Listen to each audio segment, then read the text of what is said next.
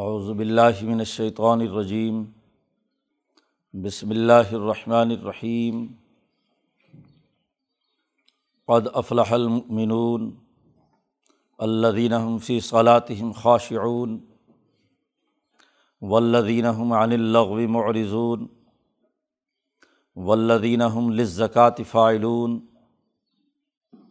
والذین هم لفروجهم حافظون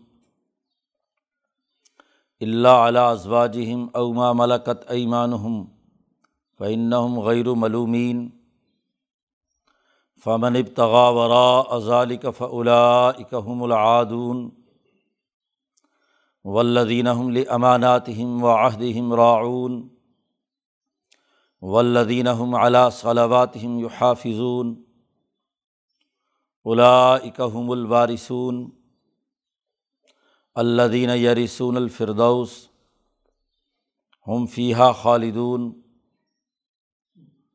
ولاقد خلقن الانسان من سلالتم من طین ثم جعلناه نطفة فی قرار مکین ثم خلقن النطفة علقة فخلقن العلقة مضغة فخلقن المضغة عظاما فقصون العظام الحمہ ثم انشأناه خلقً آخر فتبارک اللہ احسن الخالقین ثم انکم بعد ذلك لمیتون ثم انکم یوم القیامت تبعثون ولقد خلقنا فوقکم سبعة طرائق وما كنا عن الخلق غافلین و انضل من السماء ماء بقدر فاسکناہ فی الارض و انا علی ذہاب بہی لقادرون فانشانا لکم بہی جنات من نخیل و اعناب لکم فیحہ فواقہ کثیرتم و منہا تأکلون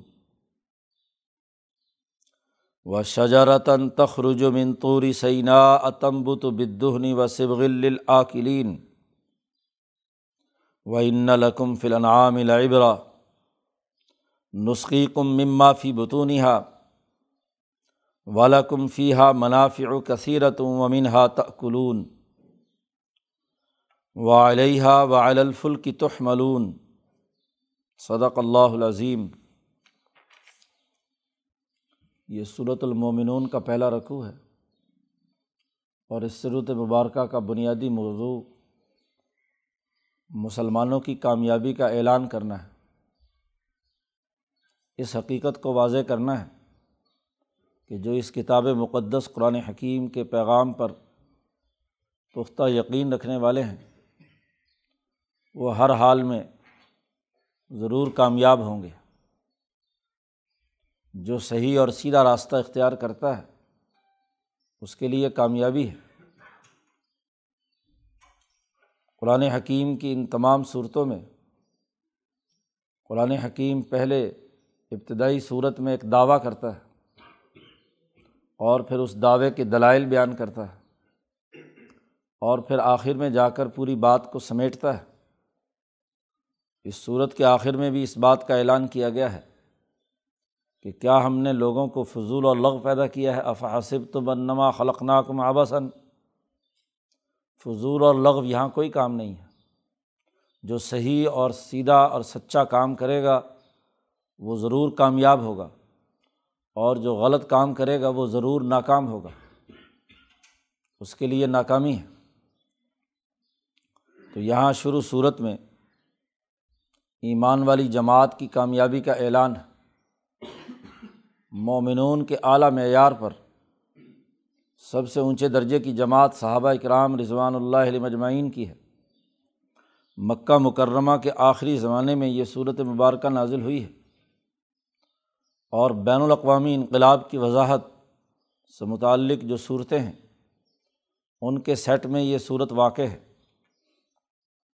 تو یہاں ایسی جماعت کی تیاری کی کامیابی کا اعلان ہے، جو نہ صرف قومی انقلاب میں مدینہ کی ریاست کی تشکیل میں، بلکہ اس کے بعد بین الاقوامی سطح پر، اور پھر یہی نہیں بلکہ موت کے بعد کے تمام مراحل میں کامیاب ہو چکی ہے۔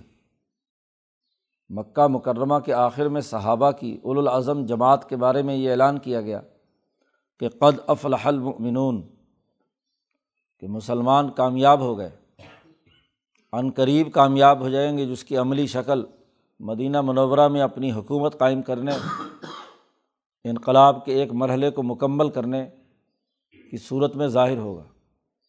سب سے مشکل کام جماعت تیار کرنا ہے۔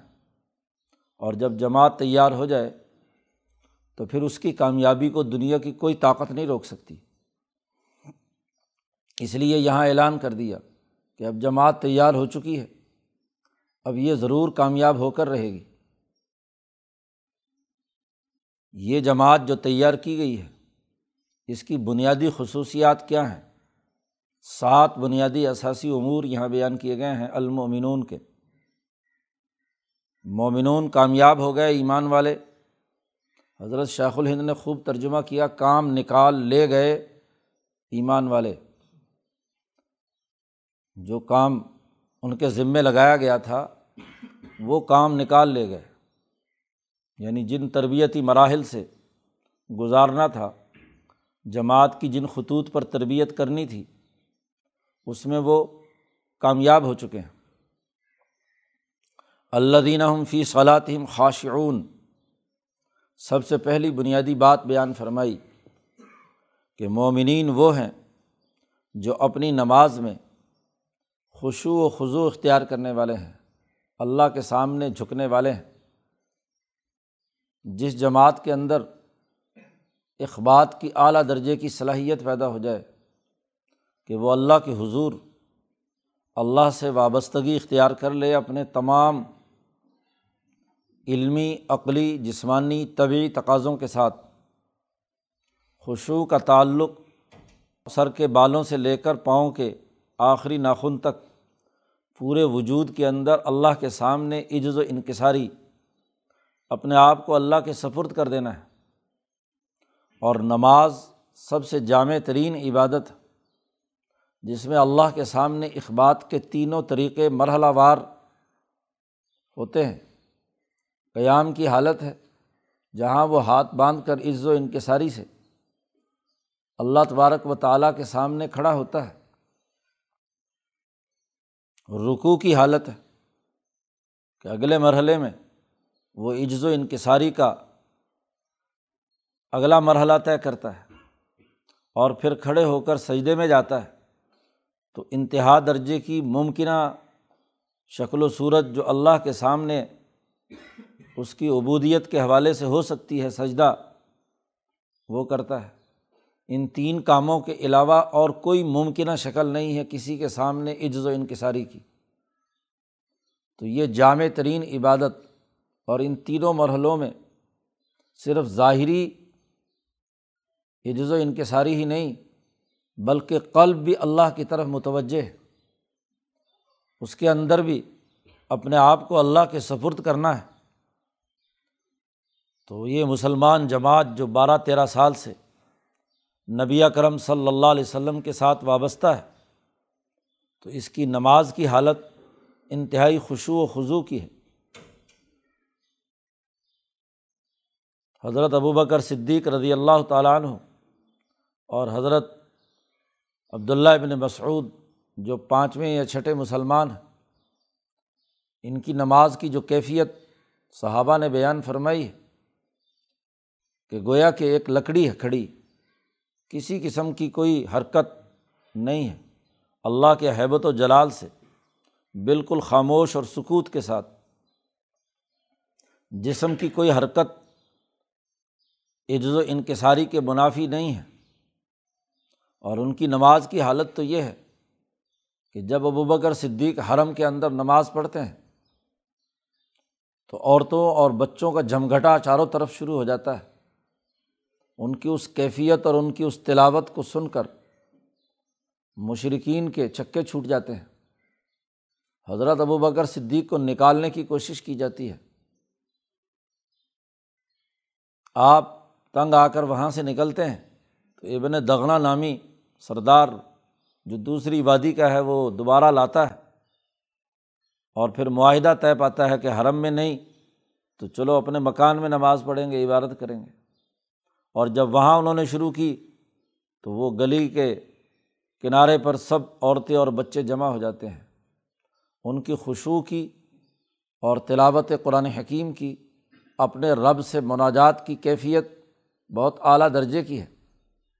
بہت آہستہ آواز سے ابو بکر صدیق قرآن پڑھتے ہیں۔ حضور نے پوچھا کہ کیوں آہستہ پڑھتے ہو؟ کہتے ہیں اسماعت من ناجیت، کہ میں جس سے سرگوشی کر رہا تھا اس کو سنانا چاہتا تھا۔ تو محبوب سے راز و نیاز کی بات ساری دنیا کو تھوڑی سنائی جاتی ہے۔ وہ تو اپنے محبوب کو سنائی جاتی ہے۔ عمر فاروق رضی اللہ تعالیٰ عنہ تہجد میں پڑھتے ہیں تو بڑی بلند آواز سے۔ حضور نے پوچھا کہ کیوں اتنی بلند آواز سے پڑھتے ہو؟ انہوں نے کہا شیطانوں کو بھگانے کے لیے اور سوئبوں کو جگانے کے لیے۔ اوقز الوسنان شیطان کو بھگانے اور جو سست کاہل پڑے ہوئے سو رہے ہیں، ان کو اٹھانے کے لیے۔ تو ان کی نماز میں یہ خوشو ہے اور خضو ہے، یہ کیفیت ہے۔ ولدین عن الغو معرضون۔ دوسری خصوصیت اس مسلمان جماعت کی یہ ہے کہ یہ ہر لغو اور فضول کام سے اعراض کرتے ہیں۔ لغو بات پر کوئی دھیان نہیں دیتے۔ لغو ہر وہ عمل ہے جس کا نہ دنیا میں کوئی فائدہ ہو نہ آخرت میں۔ فضول، دنیا میں نہ اس سے کوئی نفع ہے، کوئی اس کا معاوضہ ملتا ہے۔ نہ اس سے دنیا میں کوئی کسی قسم کی آسائش حاصل ہوتی ہے اور نہ آخرت میں۔ تو ہر ایسے لغو اور فضول کام سے دور رہتے ہیں۔ گویا کہ ایک سچا مسلمان اپنے تمام اوقات کو قیمتی بناتا ہے۔ وہ ایک طے شدہ شیڈول کے مطابق کام کرتا ہے۔ طے شدہ ذمہ داریوں کو سر انجام دیتا ہے۔ ہر کام کرنے سے پہلے اس کا عزم اور نیت اور ارادہ اس سے جو مقاصد مطلوب ہیں وہ اس کے پیش نظر ہوتے ہیں۔ ایسا کام جس کا کوئی مقصد نہ ہو، فضول اور لغ ہو، اس میں وہ اپنا وقت ضائع نہیں کرتے۔ دوسری بڑی خصوصیت، صحابہ کی یہ بیان کی ولدین لز زکاتی فائلون تیسری بنیادی خصوصیت یہ ہے کہ وہ ہمیشہ زکوٰۃ دیا کرتے ہیں۔ حضرت شیخ الہند نے ترجمہ کیا لز زکوٰۃ فائلون آت الزکوٰۃ کا لفظ نہیں کہا یہاں۔ زکوٰۃ دیا کرتے ہیں، مسلسل ان کی عادت ہے۔ یہ نہیں کہ ایک وقت دے دی اور اس کے بعد چھوڑ دیا۔ بعض لوگوں نے کہا کہ یہ زکوٰۃ کا نظام تو مدینہ منورہ میں نافذ ہوا ہے۔ تو یہ مکی صورتوں میں زکوٰۃ کا کیا کام؟ لیکن حقیقی بات یہ ہے کہ زکوٰۃ مکہ مکرمہ میں ہی لازمی ہو چکی تھی۔ البتہ اس کا نصاب اور مقدار، اس کا باقاعدہ سسٹم وہ مدینہ منورہ میں بنایا گیا۔ اس سے یہ لازم نہیں آتا کہ بنیادی طور پر زکوٰۃ لازمی نہیں ہوئی تھی۔ زکوٰۃ ادا کرتے ہیں یعنی اپنا مال لوگوں کے لیے خرچ کرتے ہیں۔ اس کی مقدار کیا ہے؟ تو جب ریاست کی تشکیل ہوئی تو باقاعدہ سسٹم میں اس کی مقدار متعین ہو گئی۔ لیکن ابھی جماعت خلافت باطنہ کا زمانہ ہے، تو ہر آدمی کو از خود متوجہ کیا گیا کہ وہ اپنے مال کو اللہ کے راستے میں خرچ کرے جتنی بھی اس کو توفیق ہو۔ اور ظاہر ہے جب صحابہ کو یہ بات کہہ دی، تو اب وہ مقدار کے پیچھے نہیں پڑتے۔ وہ ہر حال میں انسانیت کی خدمت کے لیے مال خرچ کرنے کی طرف متوجہ ہیں۔ اور فائلون کہا ہے کہ یہ فعل زکوٰۃ کرتے رہتے ہیں۔ چوتھی بنیادی بات بیان کی ہے۔ ولدین فروج حافظون۔ یہ ایمان والے وہ ہیں جو اپنی شرمگاہوں کی حفاظت کرتے ہیں، شہوت کی حفاظت کرتے ہیں۔ ایک جنسی تقاضا ہے، اس کی حفاظت کرنا، ضائع نہیں کرتے ذنا کاری ہو یا دیگر وہ فضول اور لو کام ہو جس سے انسان کی توانائی فضول خارج ہو۔ قرآن نے نکاح کے لیے بھی یہ بات بیان کی ہے کہ محسنین غیر مسافقینہ صفت احسان حاصل کرنے، نسل پیدا کرنے کے لیے کردار ادا کرتے ہیں۔ نہ یہ کہ محض اپنا پانی خارج کرنے کے لیے اوٹ پٹانگ طریقے اختیار کرتے ہوں، اپنی شہابتوں کی حفاظت کرتے ہیں۔ مولانا سندھی رحمۃ اللہ علیہ نے فرمایا، اپنی شہابت کی حفاظت یہ ہے کہ وہ اپنی طاقت اور قوت کے ساتھ صحیح جگہ پر آگے جیسے بیویوں کا ذکر آ رہا ہے، اپنی بیویوں سے تعلق قائم کر کے بہادر اور دلیر اولاد پیدا کرنا چاہتے ہیں۔ اگر کوئی آدمی اپنی توانائی ادھر ادھر ذائق فضول کرتا رہے تو اولاد ناقص اور ادھوری ہوگی، وہ کمزور ہوگی۔ اب نارمل ہوگی۔ تو تبھی ہوگی طاقتور اولاد نسل پیدا ہوگی جب وہ اپنی شہابت کی حفاظت کرے گا۔ تو گویا کہ نوجوان نسل تیار کرنا جو اس کی ذمہ داری ہے، اس نیت سے وہ اپنی شہابت کی حفاظت کرتا ہے۔ اس کو ادھر ادھر ضائع نہیں کرتا۔ اللہ علیہ ازواجہم اوما ملکت ائی مانوہم سوائے اپنی بیویوں سے تعلق قائم کرنے کے یا اس زمانے میں جو باندیوں کا سلسلہ تھا جس کو تم نے خریدا ہے، تو اس کے ساتھ جو تعلق قائم ہوا ہے۔ فعن غیر ملومین اس پر ان پر کوئی الزام اور ملامت نہیں ہے۔ کیونکہ یہ تو نسل انسانی کی فروغ کے لیے ہے۔ اگر نکاح نہ ہو، تو پھر نسل انسانی آگے کیسے بڑھے گی؟ اس پر کوئی ملامت نہیں ہے۔ اس کا مطلب یہ کہ یہ حفاظت نسل کو بہتر بنانے کے لیے ترقی یافتہ اولاد پیدا کرنے کے لیے، بہادر اور دلیر اولاد پیدا کرنے کے لیے ہے یہ فضول اور لفظ ضائع کرنے کے لیے نہیں۔ انسان کے اندر اس کی جو بنیادی طاقت اور قوت ہے، اس کے اعمال کی اور اس کے اقوال کی دونوں کا تذکرہ کر دیا۔ زبان سے لغو بات کرنا، اس سے بھی روک دیا کہ زبان سے کوئی لغو بات نہیں کرتے۔ اور شرمگاہ سے بھی کوئی غلط کام نہیں کرتے۔ اسی لیے حضور صلی اللہ علیہ وسلم نے فرمایا کہ اگر تم مجھے دو چیزوں کی ضمانت دے دو تو میں تمہیں جنت کی ضمانت دیتا ہوں۔ ایک جو تمہارے دو ہونٹوں کے درمیان تمہاری زبان ہے۔ یہ فضول اور لغ باتوں سے اجتناب برتے۔ یہ جو ہر وقت کینچی کی طرح چلتی ہے، قطر قطر بولتی رہتی ہے، چیزوں کو کاٹتی ہے، تو اس کو کنٹرول کرو۔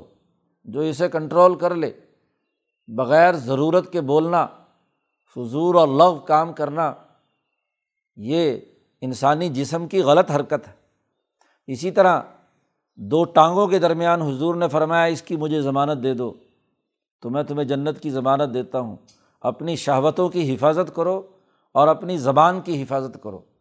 ایک سچا مومن اپنی زبان کی بھی حفاظت کرتا ہے اور اپنی شرمگاہ کی بھی حفاظت کرتا ہے۔ یہاں قرآن حکیم نے یہ بات بھی واضح کر دی کہ فمن تغا ورا ادالی کا جس آدمی نے بھی اپنی بیویوں سے ماورا ہو کر باقاعدہ نکاح کے بغیر کسی عورت سے کوئی تعلق قائم کیا، تو فلائی کا حم العادون، یہی لوگ ہیں جو حد سے تجاوز کرنے والے ہیں، زیادتی کرنے والے ہیں۔ کیوں؟ اس لیے کہ نسل انسانی کا فروغ باقاعدہ نکاح سے جو ہوتا ہے۔ وہ لازمی اور ضروری۔ اور جب ذنا کاری یا محض خواہشات اور شہوت کے پورا کرنے کا عمل ہو، تو یہ دراصل سوسائٹی کے ابتدائی خاندانی نظام کے لیے کے خلاف بغاوت ہے۔ تو یہ نسل انسانی کے خلاف بغاوت ہے۔ اپنے پانی کا غلط جگہ پر بہا دینا، یہ نسل انسانی کی جو ذمہ داری آپ پر عائد ہوئی تھی، آپ نے اسے ضائع کر دیا۔ حد سے تجاوز کرنے والا ہے۔ ناجائز ہے فولائی کہم العادون۔ چار خصوصیات بیان ہو گئیں۔ نماز میں خوشو و خضو زبان اور اعمال اور افعال سے لغ باتوں سے اعراض، انسانیت کی بھلائی کے لیے مال خرچ کرنے کی عادت اور اپنے شرمگاہوں کی حفاظت۔ پانچویں بات بیان کی۔ ولدین ہم لی امانات ہم و آہدہم راعون۔ ایمان والی جماعت کی خصوصیت یہ ہے کہ اس کو جو امانت اور ذمہ داری دی جاتی ہے، یا وہ جو معاہدہ کرتا ہے، عہد کرتا ہے، اس کی پوری پوری رعایت کرتا ہے، راعون۔ اپنے قول و قرار پر قائم رہتا ہے۔ جو امانت سپرد کی گئی ہو، اس امانت کو سر انجام دیتا ہے، حفاظت کرتا ہے۔ مالی امانت ہو یا کسی عہدے کی ذمہ داری ہو دو ہی طرح کی امانتیں ہیں۔ اور دونوں کے بارے میں اللہ نے کہا ہے، ان اللہ یا امرکم انتعد الامانات الا اللہ تعالیٰ تمہیں حکم دیتے ہیں کہ تم جن لوگوں کی امانتیں ہیں، ان کو، ان کے حوالے کرو۔ وہ مال کا ہو یا کسی عہدے کا ہو۔ عثمان بن طلحہ سے، جو خانہ کعبہ کی چابی فتح مکہ کے موقع پر لی گئی تھی۔ اب یہ ایک ذمہ داری تھی۔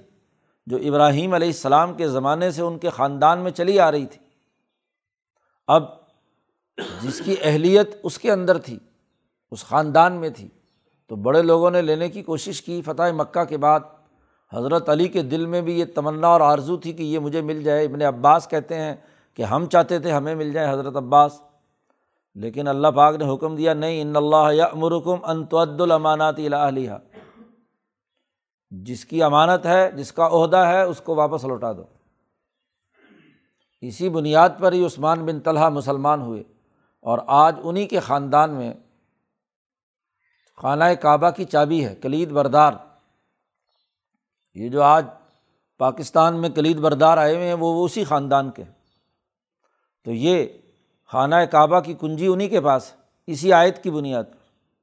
تو امانتوں کی حفاظت کرنا خواہ و عہدہ ہو، کسی کو کسی بھی سطح کی ذمہ داری دی گئی، تو اپنے ماتحت اور اپنی دائرۂ ذمہ داری کے اندر تمام امور کو، محفظہ امور کو ذمہ داری سے سر انجام دینا یہ امانت اس کی پوری رو رعایت کرنا۔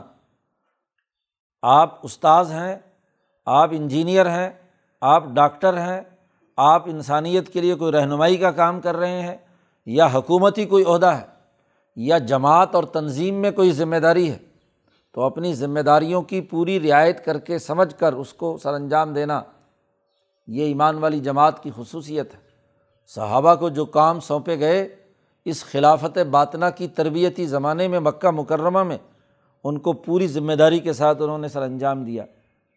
ایسے ہی دوسری بڑی بنیادی بات آہدہم انسان دوسروں سے کوئی معاہدہ، قول و قرار کرتا ہے۔ خرید و فروخت میں لین دین میں، معاملات طے کرنے میں، بلکہ قدم قدم پر وہ سماجی معاہدات میں بندھا ہوا ہے۔ معاہدۂ نکاح ہو یا معاہدۂ بے ہو یا سڑک پر چلنے کے قوانین کا عہد ہو، سوسائٹی کی ذمہ داریوں سے متعلق کوئی عہد ہو، باقاعدہ آپ کو ذمہ داری نہ بھی ملی ہو، لیکن جس عہد میں، جس سوشل کانٹیکٹ میں، معاہدہ عمرانی میں آپ مربوط ہیں اس معاہدہ عمرانی کی تمام باتوں کی رعایت کرنا، جس ملک میں رہ رہے ہیں، اس کے قوانین کی پابندی کرنا، اس کے معاہدات کی پاسداری کرنا۔ راعود تو اس جماعت کی سب سے بڑی خصوصیت یہ ہے، انسانی سماج معاہدات کا مجموعہ ہے اور معاہدات کو ذمہ داری سے سر انجام دیے بغیر کوئی آدمی سوسائٹی کا مفید اور بہتر شہری نہیں بن سکتا۔ نظم و نسق اور ڈسپلن قائم نہیں رہ سکتا۔ تو اب یہ جماعت اس مرحلے پہ آ گئی ہے کہ اس کو اگر حکومت سونپی جائے تو حکومت کے تمام تقاضوں کی ذمہ داریوں کو پورا کرنے کے قابل ہے۔ پوری ذمہ داری کے ساتھ کام کرتی ہے۔ چنانچہ دنیا نے دیکھا کہ یہ تربیت یافتہ جماعت جو حضور کی صحبت سے تیار ہوئی، مدینہ منورہ پہنچی تو وہاں اس نے تمام امور میرٹ پر پوری ذمہ داری کے ساتھ امانت اور عہد کا پاس کرتے ہوئے تمام کاموں کو سر انجام دیا۔ ساتویں خصوصیت بیان کی ہے۔ ولدین ہم اعلیٰ صلوات یو حافظون یہ وہ جماعت جو اپنی نمازوں کی حفاظت کرتی ہے۔ پہلے کہا تھا نماز میں خوشو و خضو اور اخبات اللہ کی کیفیت کا پیدا ہونا۔ اور پھر آخری حکم بیان کیا ہے کہ نماز کو اپنے وقت پر پوری ذمہ داری اور تمام طے شدہ طریقۂ کار کے مطابق سر انجام دینا، اس کی حفاظت کرنا، ادھر ادھر کے کام کاج میں مشغول ہو کر نماز کو چھوڑ دینا، غفلت برتنا، یہ درست نہیں ہے۔ خاص طور پر جب امانتوں کی ذمہ داریاں آتی ہیں، انسان فیلڈ میں کام کر رہا ہوتا ہے، کوئی عہدہ ہے، کوئی ذمہ داری ہے کوئی میٹنگ ہے، کوئی اجتماعیت ہے، کوئی ہاں جی جنگ یا جہاد کا معاملہ ہے، تو ان تمام امور میں نماز کی حفاظت کرے۔ یہ نہیں ہے کہ اب وہ چونکہ دوسرے کام کر رہا ہے، پروگرام میں شریک ہے میٹنگ ہو رہی ہے، تو نماز لیٹ کر دو۔ نماز جو ہے، اس کی ضائع کر دو، ایسا نہیں۔ ولدین ہم اعلیٰ صلوات یو حافظون وہ اپنی نمازوں کی پوری حفاظت کرتے ہیں اور نماز کی حفاظت اسے وقت پر ادا کرنا ہے۔ اس کو صحیح طریقے سے سر انجام دینا ہے۔ جلد بازی کے ساتھ محض گزر کر چلے جانا نہیں۔ اب جس جماعت میں یہ سات آٹھ بنیادی خصوصیات پائی جائیں، قرآن کہتا افلاح المومنون۔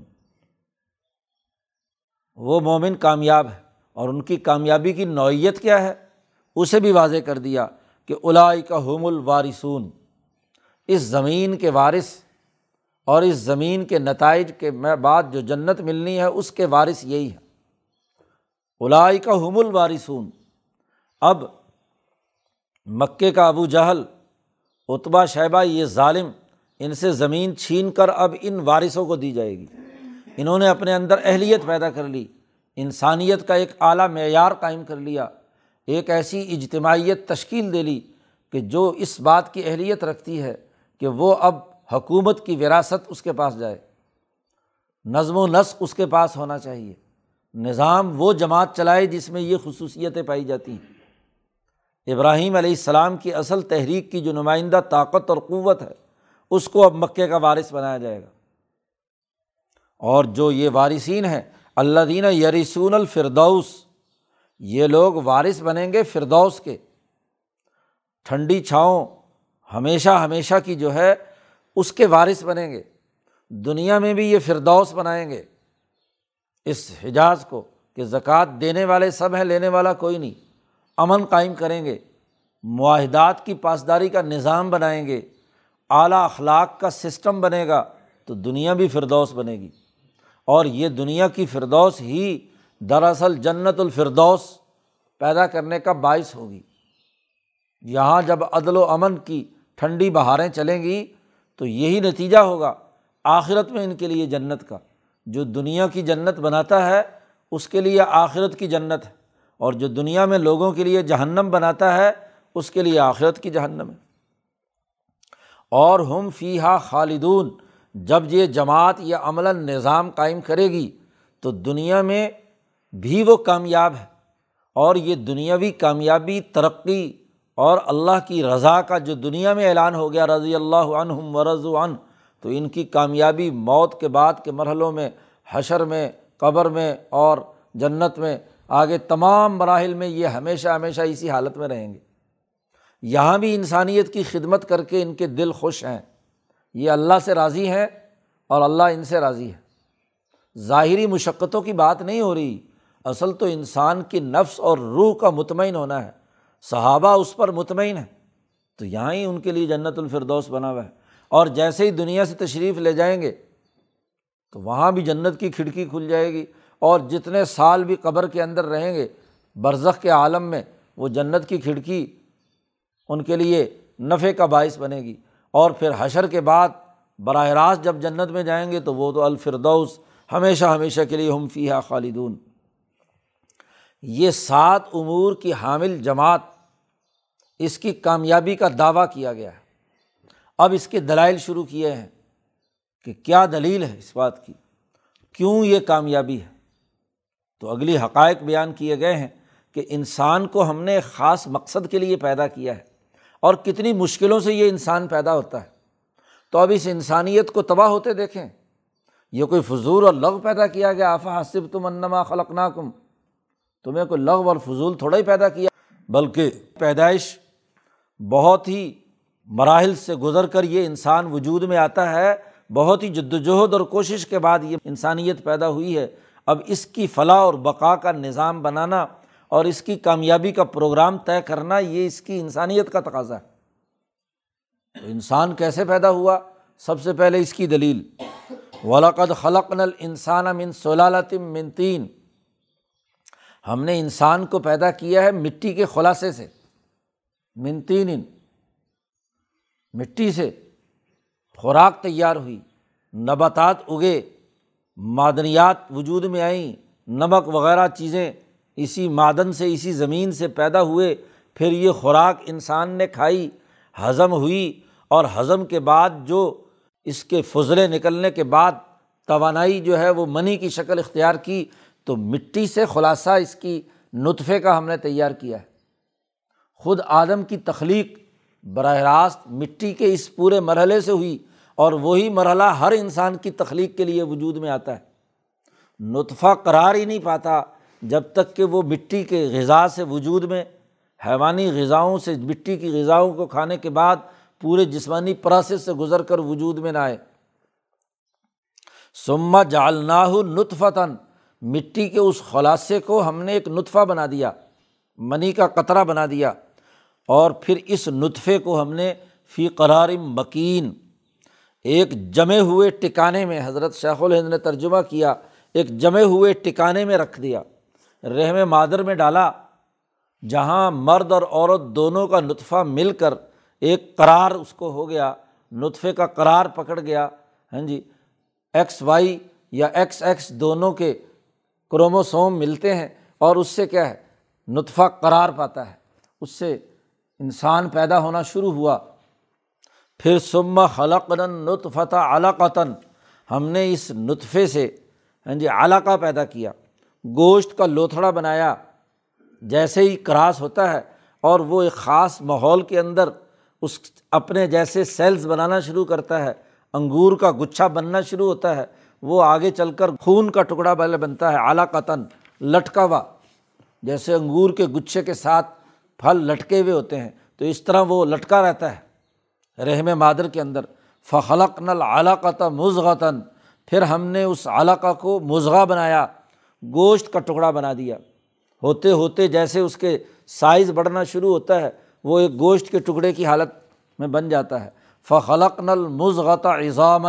پھر اس گوشت کے اس پورے ٹکڑے میں سے ہم نے ہڈیاں بنانا شروع کیں۔ قرآن نے کہا، غور و فکر کرو، سوچو، اپنی پیدائش، یہ ایسی آسانی سے انسان پیدا نہیں ہو گیا۔ وہاں اس گوشت کے ٹکڑے میں ہم نے اس کے کچھ حصے کو ہڈیاں بنایا کہ یہ ٹانگ ہے، ٹانگ کی ہڈی ہے، یہ ہاتھ کی ہے، یہ ریڑھ کی ہے۔ پہلے ریڑھ کی ہڈی بنتی ہے، پھر اس کے ساتھ موہرے بنتے ہیں۔ تو یہ پورا عمل ہم نے کیا۔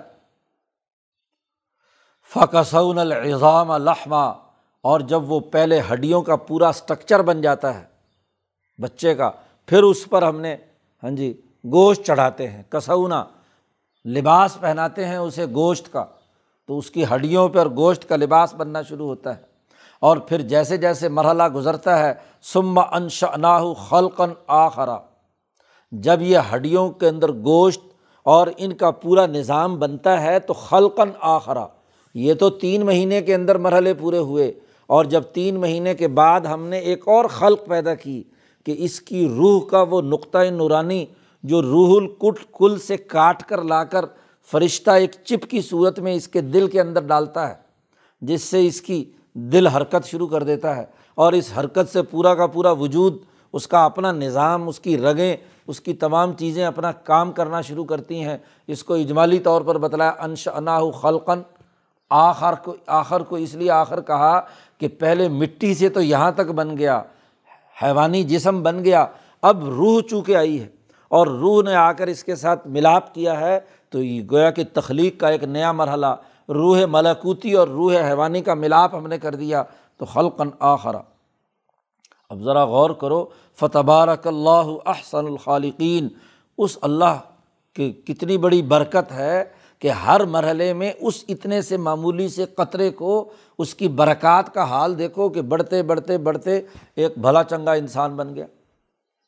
فتح بارک اللہ احسن الخالقین، بہت اچھا پیدا کرنے والا ہے وہ اللہ جس نے کتنے مراحل سے یہ انسان کو بنایا۔ دنیا کی کوئی اور طاقت یہ کام نہیں کر سکتی سوائے اللہ کے اللہ چاہے تو یہ انسان وجود میں آتا ہے۔ اور کتنے مرحلوں سے گزر کر آتا ہے۔ سجدے میں نبی کرم صلی اللہ علیہ وسلم اپنی جسم کی ہڈیوں، اعضاء، چہرے، کان، تمام چیزوں کو اللہ کے سامنے رگڑ کر آخر میں یہی جملہ سجدے میں دہراتے ہیں فتح بارک اللہ احسن الخالقین سجد اللہ کا وجہی و سمعی و بصری و مخی اور اس کے بعد فتبارک اللہ احسن الخالقین اسی آیت سے نبی کرم صلی اللہ علیہ وسلم نے یہ لے کر اپنے لیے جو رکوع اور سجدے کی دعائیں ہیں، ان میں حضور صلی اللہ علیہ وسلم یہ پڑھتے ہیں۔ تو یہ انسان کو ہم نے ان مرحلوں سے پیدا کیا اور پھر یہ کوئی فضول پیدا کیا ہے۔ اتنی محنت، مشقت سے، اتنی خوبصورتی سے یہ احسن تقویم ہم نے انسان بنایا، یہ لغو ہے۔ دنیا میں آئے اور فضول وقت گزر کر چلا جائے۔ نہیں، اس انسان کی ذمہ داری ہے کہ عن لغو معرضون لغ باتوں سے وہ اعراض کرے۔ اللہ کے سامنے خوشو و خضو کرے۔ اس کی ذمہ داری ہے کہ وہ اپنی شہوتوں کی حفاظت کرے۔ یہ فضول اور لو اس کے اندر یہ جنسی طاقت پیدا کی ہے کہ ضائع کرتا پھرے۔ نہیں، یہ تبارک اللہ احسن الخالقین، اللہ نے بہت اعلیٰ مخلوق تیار کی ہے اس خالق نے۔ تو یہ فضول اور لو نہیں ہے۔ اس کی ذمہ داری ہے کہ یہ امانتوں کو پورا کرے۔ یہ اپنے عہد کی پاسداری کرے۔ یہ اپنی ذمہ داریوں سے عہدہ برا ہو۔ جھوٹ نہ بولے بدیانتی نہ کرے، اور اس زمین کا وارث بنا کر، خلیفہ بنا کر ہم نے بھیجا ہے، اپنی خلافت کی ذمہ داریوں کو سر انجام دے۔ یہ فضول اور لغ پیدا نہیں کیا گیا۔ تو یہ پورے دلائل دیے ہیں کہ یہ کامیابی کے یہ معیارات کیوں ضروری ہیں۔ سما کم باد ادالی کا لمیتون۔ پھر دنیا کے ان تمام مراحل سے گزرنے کے بعد، جو بھی زندگی کی مدت ہے، پچاس، ساٹھ، ستر سال گزرنے کے بعد ان نقم باد ادالی کا لمیتون، تم اس کے بعد ضرور مرو گے، مرنا بھی ہے تمہیں، اور وہ موت بھی دراصل ایک طرح کی حیات ہے۔ تمہارے جب ستر سال پورے ہوں گے، اسی سال، سو سال جو تمہاری عمر کے ہیں، تو تمہارے جسم کا یہ چھلکا اتار دیا جائے گا۔ تمہاری یہ روح حیوانی جو اس مٹی اور جسم سے وجود میں آئی تھی اور مختلف مراحل سے گزری تھی اس میں تمام اعمال محفوظ ہوں گے، وہ پورا ڈیٹا لے کر وہ روح حیوانی، روح ملاکوتی کے ساتھ جدا ہو کر آگے چلی جائے گی۔ زندگی کا نیا مرحلہ شروع ہوگا۔ ایک نئی حیات شروع ہوگی موت کے بعد قبر کی اور برزخ کی۔ اور پھر یہ پورا مرحلہ گزرے گا۔ اور پھر حشر کے میدان میں دوبارہ اٹھا کر پھر تمہارا اگلا جو چھلکا ہے، جو عالم مثال میں وجود میں آیا تھا، وہ اتر جائے گا۔ اور اس سے اگلا جو جوہر ہے وہ منتقل ہو کر جنت میں پہنچ جائے گا۔ تو یہ تمام مراحل جس کی تفصیلات احادیث کی روشنی میں امام شاہ ولی اللہ دہلوی نے حجرت اللہ میں بیان کی ہیں، تو ان تمام مراحل سے گزرو گے۔ سما ان کم یوم القیامت تو باسون پھر تمہیں قیامت کے دن ضرور اٹھایا جائے گا۔ وہاں تم سے پوچھا جائے گا کہ تم نے کون کون سے اعمال کیے ہیں؟ تمہیں پیدا کیا تھا، کن کن مرحلوں سے گزرے تھے؟ تمہارے ماں باپ نے کتنی مصیبت اور مشقت برداشت کی تھی؟ تم کیا کر کے آئے ہو؟ ذمہ داریاں پوری کیں جس نے یہ سات ذمہ داریاں پوری کیں افلاح المومنون وہ کامیاب ہے۔ اور جس نے ان ذمہ داریوں میں کوتاہی کی، وہ ناکام ہے۔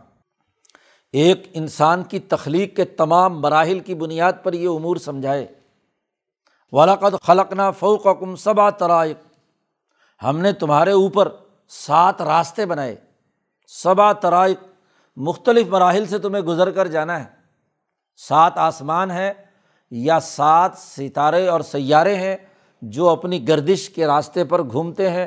مختلف فقہ نے ہاں جی اس کی تشریحات کی ہیں، مفسرین نے، جو بھی ہو، سات راستے تمہارے لیے چاروں طرف بنے ہوئے ہیں۔ سات بنیادی امور تمہیں دیے ہیں۔ اور ساتھ ہی کیا ہے؟ ترائق ہے۔ ہر ایک طریقے کے مطابق تمہیں کردار ادا کرنا ہے۔ امام شاہ ولی اللہ نے حجرت اللہ میں کائنات کے نظام کے مراحل بیان کیے ہیں سات۔ ان تمام مراحل کے تناظر میں ہی یہ تمام ذمہ داریوں کا تذکرہ ہے۔ نوع انسانیت کے حوالے سے انسانیت کے جی حیوانی اور انسانی تقاضے ہیں جسم کے۔ پھر اس کی جو نسمہ ہے، اس کی روح حیوانی ہے، اس کے تقاضے ہیں۔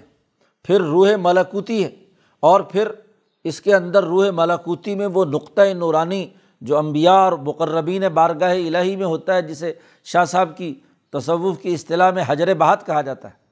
وہ ہے۔ اور پھر اس کا تعلق اس فلکی نظام شمسی، جس کو ملائے صافل کہا جاتا ہے، اور پھر اس سے اوپر ملائے اعلیٰ اور اس سے اوپر ہاں جی ذات باری تعلیٰ کی تجلی اعظم تو تین مراحل اوپر اور چار مراحل انسان کے جسم میں۔ یہ سات راستے ہیں اور اسی کے اعتبار سے سات ذمہ داریاں ہیں۔ جی نماز پڑھنے کا حکم دیا گیا تو نماز وہ اس عرش عظیم والے ذات باری تعالیٰ کی طرف تمام چیزوں کو کراس کرتے ہوئے اخبات کی حالت وہاں تک پہنچانا۔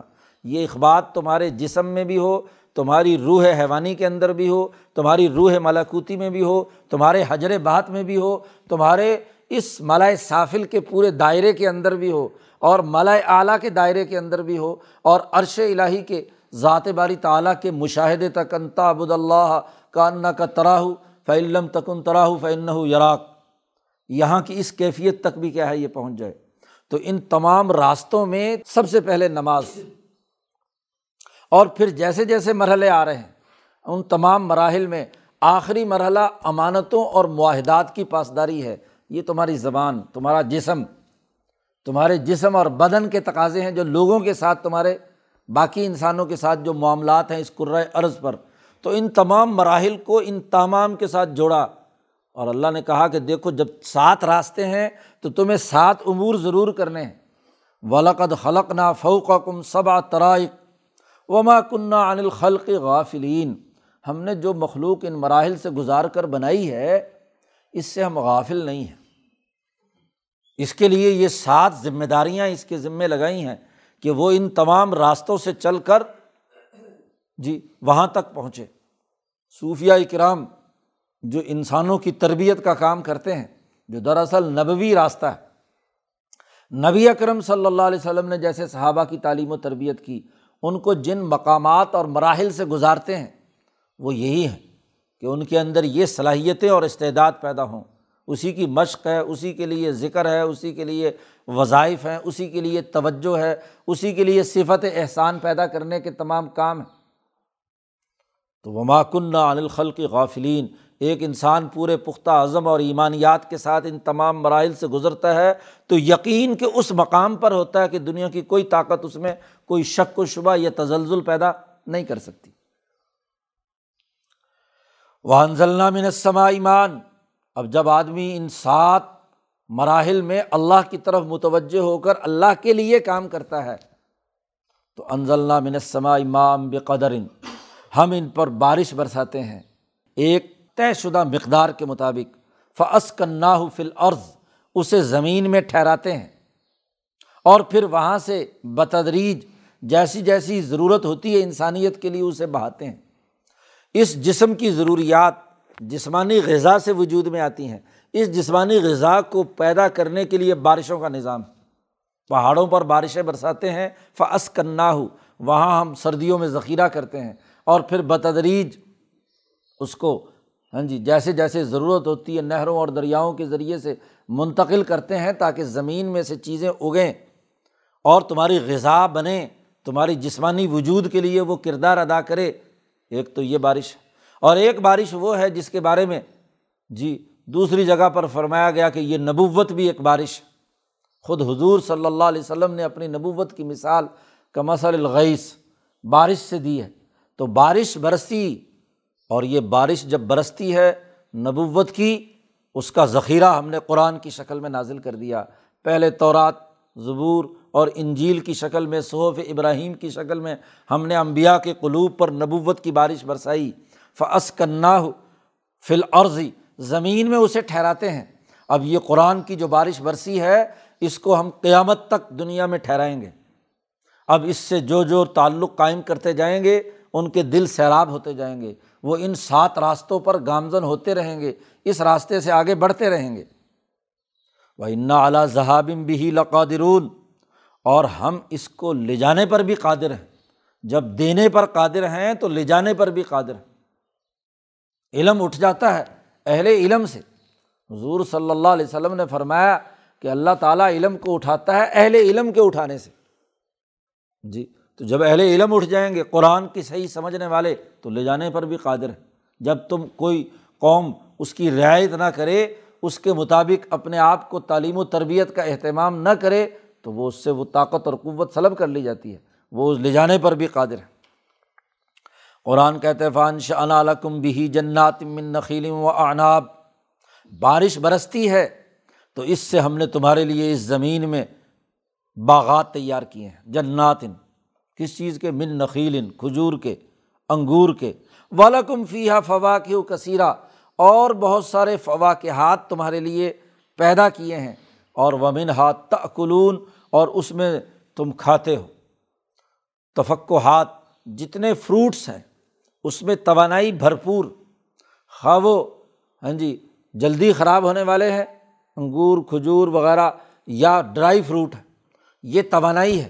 انسانی وجود کی بقا کے لیے، اس کی جسم کی طاقت اور قوت کے لیے اور اس کی نسل انسانی کی فروغ کے لیے سب سے بہترین جوہر وہ فواقع ہیں، وہ پھل ہیں، فروٹ ہیں جو انسانی جسم کی فطری اور قدرتی غذا ہے۔ انسان جب دنیا میں سب سے پہلے اترا تھا تو اس نے سب سے پہلے فروٹ ہی کھانے شروع کیے تھے۔ پھل ہی تھے درختوں کے، جس کے ذریعے سے اس کا وجود قائم تھا۔ یہ ہم نے تمہارے لیے پیدا کیا۔ اور خاص طور پر شجرتاً تخرج من توری سینا ہم نے ایک درخت پیدا کیا ہے وادی سینا میں۔ جی توری سینا سینا کے پہاڑ پر ہم نے خاص درخت زیتون جس کا تذکرہ قرآن کرتا ہے تمب تو بدہنی تم اس سے تیل حاصل کرتے ہو اور وہ سب غل آکلین اور کھانے والوں کے لیے وہ ایک سالن ہے کہ اس تیل سے یا اس زیتون سے تم ہم اپنا روٹی کھاتے ہو ہاں جی اس کے لیے سبغ ہے، ڈبو کر اس میں سے کھاتے ہو۔ تو زیتون تمام فواقعات اور تمام چیزوں میں سب سے اعلیٰ ترین درجے کی خوراک۔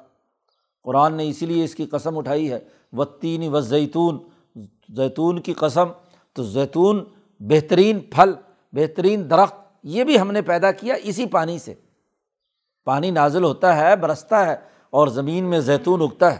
اور خاص طور پر تور سینا کا جو زیتون ہے وہ لا شرقیہ ولا غربیہ ہونے کی وجہ سے سب سے صاف شفاف ترین ہے، جس کی وضاحت آگے صورت نور میں آ رہی ہے۔ ذرا غور و فکر کرو و ان لکم فلانعام البرا بے شک تمہارے لیے کیا ہے؟ چوپائے بنائے۔ اور ان چوپایوں میں بھی تمہارے لیے بڑی عبرت اور دھیان کی بات ہے۔ دیکھو، یہ جانور جو وجود میں آیا ہے، یہ پھل اور فروٹ جو وجود میں آئے ہیں، جس مقصد کے لیے بنائے ہیں اس مقصد کو پورا کر رہے ہیں۔ جی جانور جو دودھ دینے والا ہے تو دودھ دیتا ہے، اپنی ذمہ داریاں پوری کرتا ہے۔ جو اس کو امانت سونپی گئی ہے، وہ پورا کرتا ہے۔ گدا اپنے گدے ہونے کی حیثیت سے ذمہ داریاں پوری کرتا ہے۔ بھینس، بیل، بکری وغیرہ اپنی اپنی ذمہ داریاں پوری کر رہے ہیں۔ قرآن کہتا ہے نسخی کم مما فی بتونی ہا ان کے پیٹوں میں جو چیز تیار ہوتی ہے، دودھ، یہ تم پیتے ہو۔ جی فواقع اور فروٹ کے بعد سب سے بہترین غذا انسانی جسم کے لیے دودھ ہے۔ صحیح اور صاف شفاف دودھ براہ راست جس میں انسانی میں جا کر خون میں تبدیل ہو جاتا ہے۔ تو اس سے بہتر اور عمدہ اور خوراک کون سی ہوگی کہ تم ان جانوروں میں سے دودھ پیتے ہو؟ اور ولاکم فیحہ منافع و کثیرتن تمہارے لیے اس میں اور بہت سارے فوائد اور بڑی منفرد کی چیزیں ہیں۔ ومن ہاتھ کلون اور جانوروں میں سے ایسے بھی ہیں جنہیں تم کھاتے ہو۔ ذبح کر کے ان کا گوشت کھاتے ہو، ان کی اون استعمال کرتے ہو، ان کے چمڑوں سے چیزیں تیار کرتے ہو، ان پر سواری کرتے ہو، ہل چلاتے ہو، وغیرہ وغیرہ۔ یہ تمام چیزیں ہاں جی انہیں جان، جانوروں میں ہم نے رکھی ہیں۔ تو کیا یہ فضول ہے؟ نہیں۔ یہ ہر ایک اپنی اپنی ذمہ داری پورا کر رہا ہے، تو انسان کیوں نہ کرے؟ انسان کی ذمہ داری کیوں نہیں ہے کہ وہ ان سات طریقوں سے اپنے آپ کو بہتر بنا کر اپنی ذمہ داریوں کو پورا کرے اور کامیاب ہو۔ و علیہ و علفل کی تح ملون اس پر، جانوروں پر اور کشتیوں پر تم لدے پھرتے ہو۔ تح ملون سوار ادھر سے ادھر سفر کرتے ہو۔ تمہارے لیے کتنے انعام کی چیزیں تمہارے لیے پیدا کی ہیں، تو یہ فضول اور لغو نہیں ہے۔ اگر تمہیں سواری نہ ملے تو تم بے چین ہو جاتے ہو۔ تمہیں کشتی سے سفر کرنے کا موقع نہ ملے دور دراز جانے کے لیے ہاں جی تو وہ تمہارے لیے مصیبت بن جاتی ہے۔ تو یہ تمام چیزیں جب اپنی اپنی ذمہ داریاں پوری کر رہی ہیں، تو اس انسان کو کیوں ذمہ داریاں پوری نہیں کرنی کہ وہ ایمان کی ان تمام امور کو پورا کر کے اپنے جیسے انسانوں کے لیے ہاں جی عہد کو پورا کرے، ان کی ضروریات کو پورا کرے، ان کے مسائل حل کرے، ان پر مال خرچ کرے، ان کے ساتھ اچھے سلوک سے پیش آئے خدا پرستی اور انسان دوستی، دونوں کے یہ دو بنیادی معیارات ان تمام امور میں پورا کرے، اعلیٰ اخلاق کا حامل ہو، تو یہ دلائل قرآن حکیم نے خود انسان کی ذات کی تخلیق کے تناظر میں بھی اور اس کے گرد و پیش میں جو کائنات کا نظام، بارش اور زمین اور غذاؤں اور ہاں جی نبوت کی بارش سے متعلق ہے، اس کے دلائل کے تناظر میں بھی یہ بات سمجھائی ہے۔ یہی قرآن حکیم کا انداز اور اسلوب ہے۔ تو یہاں تذکیر بھی ایام اللہ آگے شروع کر رہے ہیں۔ یہ تذکیر بے اعلیٰ اللہ اللہ کی نعمتیں۔ ہاں جی اس سے تذکیر شروع کی ہے۔ تو وہاں اب آگے ولاقد ارسلنا نوح اللہ قومی ہی سے گزشتہ قوموں کی تاریخ کے تناظر میں کہ کامیاب انسان کون رہے اور ناکام کون رہے۔ ان کی کامیابی کے معیارات بھی یہی تھے۔ تو نو علیہ السلام کا تفصیلی قصہ بیان کیا ہے جو دراصل آدم ثانی ہے۔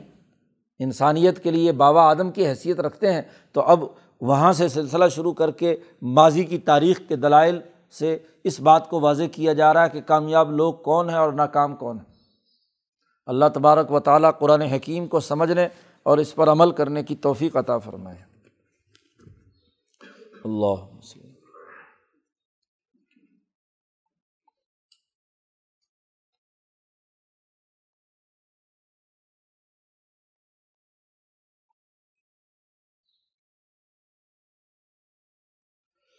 اجمعین۔